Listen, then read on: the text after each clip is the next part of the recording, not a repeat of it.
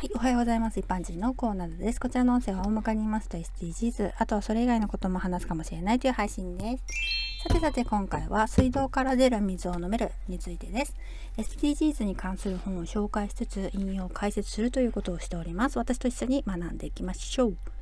秋山幸次郎監修子ども SDGs なぜ SDGs が必要なのかがわかる本こちらすべての項目に考えてみようコーナーがあるのがいいですよね今回は18ページ目。題名1億4400万人は湖や川の汚い水を使うです。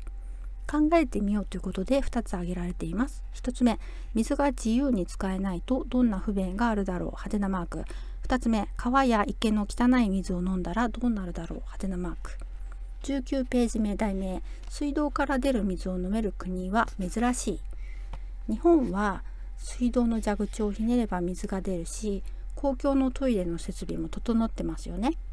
私たちはそれが当たり前になってしまってるけどこれはとても恵まれた環境なんだよね。南のアフリカ諸国約330万人の子どもが毎日水汲みをして何時間も運ぶから学校に行けない子もいるっていうふうに書いてあります。過去配信ナンバー750も合わせてどうぞ。SDGs は17の目標があって目標6は安全な水とトイレを世界中にです。すべての人々の水と衛生の利用可能性と持続可能な管理を確保する。ということなんですが先ほどありましたね。水汲みをしてるから学校に行けない。これは目標1の貧困をなくそうにつながりますよね。